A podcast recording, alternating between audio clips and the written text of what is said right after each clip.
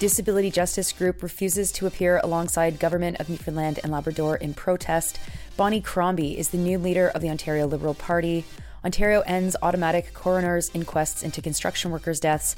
CBC Radio Canada may cut up to 700 jobs, and mystery surrounds the death of a Canadian journalist in Sierra Leone. Good morning. It's Monday, December 4th. I'm Nora, coming to you from Burnaby, British Columbia, and here are your headlines.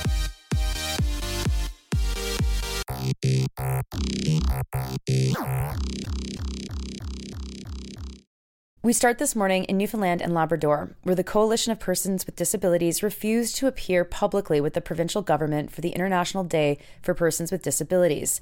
That day is marked on December 3rd, which was yesterday. Executive Director Nancy Reid said this quote, this year, I could just not, in good conscience, sit at the table with the minister responsible, contributing to an illusion of inclusion of persons with disabilities. I think that if we were to sit there, it would really contribute to some kind of facade that is just not real.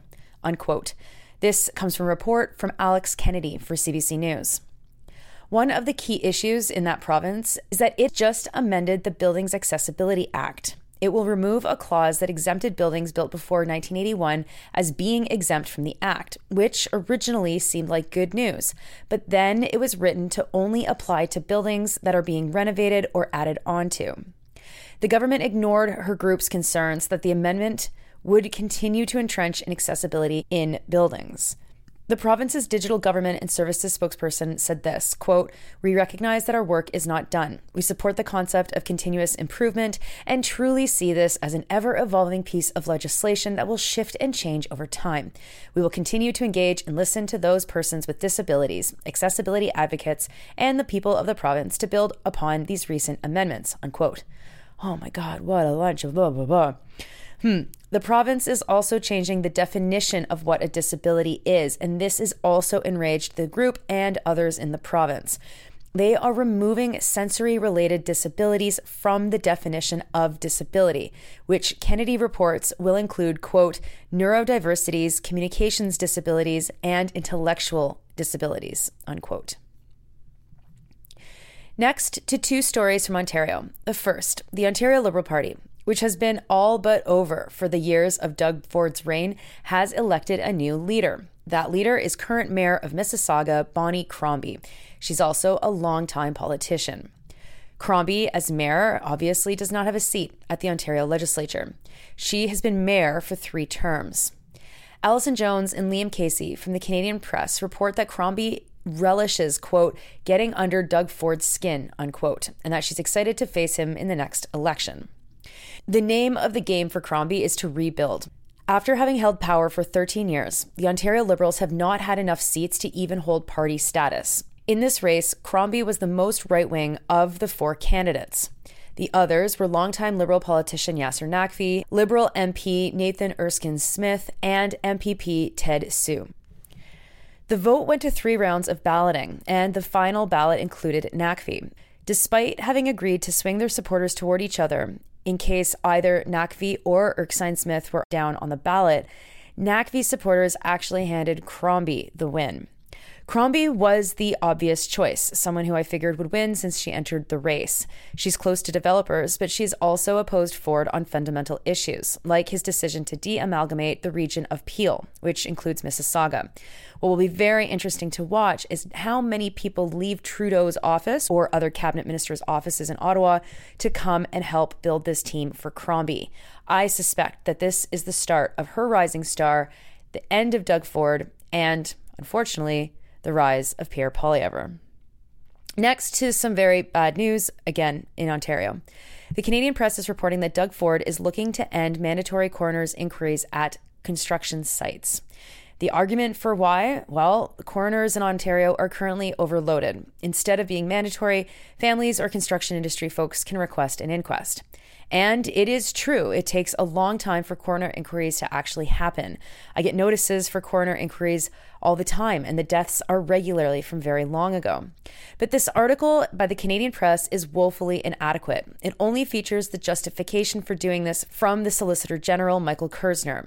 There's no voice in the piece saying, hey, wait, this is a government that is way too close to developers, and this change takes advantage of an overloaded system to let construction companies off the hook for inquiries when someone dies at their worksite. Could there be a connection between these two? I don't know. There's certainly no connection between these two in this article. Because after we hear from Kerzner, the unbylined article goes right into another change that this omnibus legal package is proposing. They want to make it easier for victims to sue convicted offenders for quote unquote emotional distress. They also want firefighters to give out whatever the version of a parking ticket for a firefighter might be. And this ultra important new law to make it illegal to grow pot in homes that operate daycares. That's it in the article. There's no comment from unions or victims' families. I wonder if they'll make it easier for families of workers who are killed on the job to sue negligent employers.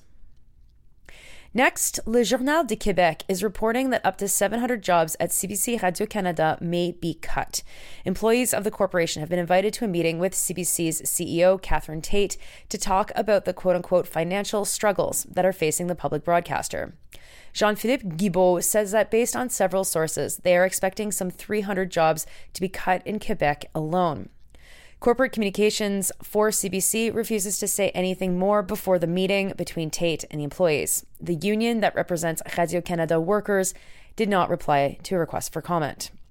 Tait said that the corporation needed to cut $100 million in costs over three years. There has already been a hiring freeze announced. Guibault reminds readers that recently Quebecor announced 500 job cuts, Metro Media closed down, and Bell cut 1,300 jobs. The CBC employs 7,960 full time equivalent jobs all over Canada. Now, recall that cuts at the CBC are ridiculous. The government could give money to CBC directly and make these cuts unnecessary. And so, remember that when we hear Pierre Poilievre talking about defunding the CBC, the Liberals are doing the same thing. They are just not bragging about it. But don't worry, friends, Sandy Nora is not being cut. At least not yet. And finally, the Globe and Mail has quite the story about the death of Stephen Douglas Lett in Sierra Leone. Douglas was a journalist, and you remember last week what happened in Freetown, Sierra Leone? There was something that has since been called an attempted coup, where several dozen people were killed and more than 2,000 prisoners were freed. Well, Douglas said that he had heard what was happening. He was talking to a Globe and Mail reporter who's not named in the piece, and he said that he woke up to the sound of gunfire. Cooper Inveen is reporting that he left to see what was going on at about 10 o'clock in the morning. He said he hadn't heard gunshots or explosions in about 20 minutes, and so he decided to jump on his motorbike and look around. Shortly after, his body was found slumped over. The official line from police was that he had a heart attack. It was near his apartment, and he was interviewing witnesses about what they had seen. Douglas had taught many local journalists, and among them, rumors started to spread that Douglas might not have died of a heart attack. Rumor had it that he had died from a gunshot wound. At a press conference two days later, Chernor Bah, the information minister, gave a eulogy for Douglas and said he had died from a heart attack. But journalists pressed Ba on his claim, and eventually he admitted that his cause of death was unclear and that an autopsy would be scheduled sometime in the future. The Sierra Leone Association of Journalists is demanding answers. Douglas started his career off as a photojournalist. He covered the final days of apartheid in South Africa and the Rwandan genocide. He taught in various colleges before moving to Sierra Leone in 2009.